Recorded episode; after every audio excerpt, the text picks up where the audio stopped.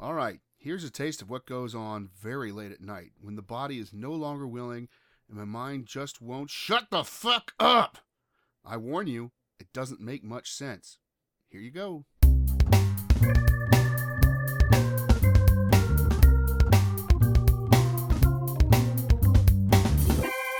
Thanksgiving is a holiday for us to give thanks to the English for coming over to this land and killing off thousands of Native Americans and stealing the land they lived on. Thanks, King George III! On the third, Marissa's work is having a munch day where everyone munches all day on snack foods. In the love snack, there's a little old place where we can get together. To get the here there, you need to take State Route 37 until you see a small farmhouse. This has a little well, which is a really deep subjective process that can take away from the now on the other things that may or may not confuse the driving on the highway while taking the low road into the driveway of the parking lots of beans and Kevin Bacon and eggs.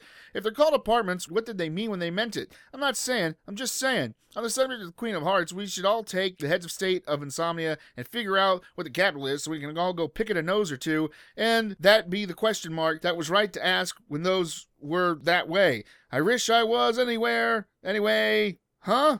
But I done dress and get to the tub of jello that the woman has made for me to enjoy on this day of nights and no ones, but possibly some twos on threes of floors of fives of nines. I like seven, eight, nine, but honestly, seven's looking a little fat after doing so. So there was an aye aye, Captain, hoist the mainsail and scatter the hash browns on the jib jab, uppercut, left, right, rope a dope, fancy footwork will only get you so far, just when you need to keep walking like a normal to the postman and the pre women of the service of the cable that are holding together the bridges and the stuff of the teddy bear by the bay of the moon and the evening of the fabric of our lives, alone in the lighthouse of insanity.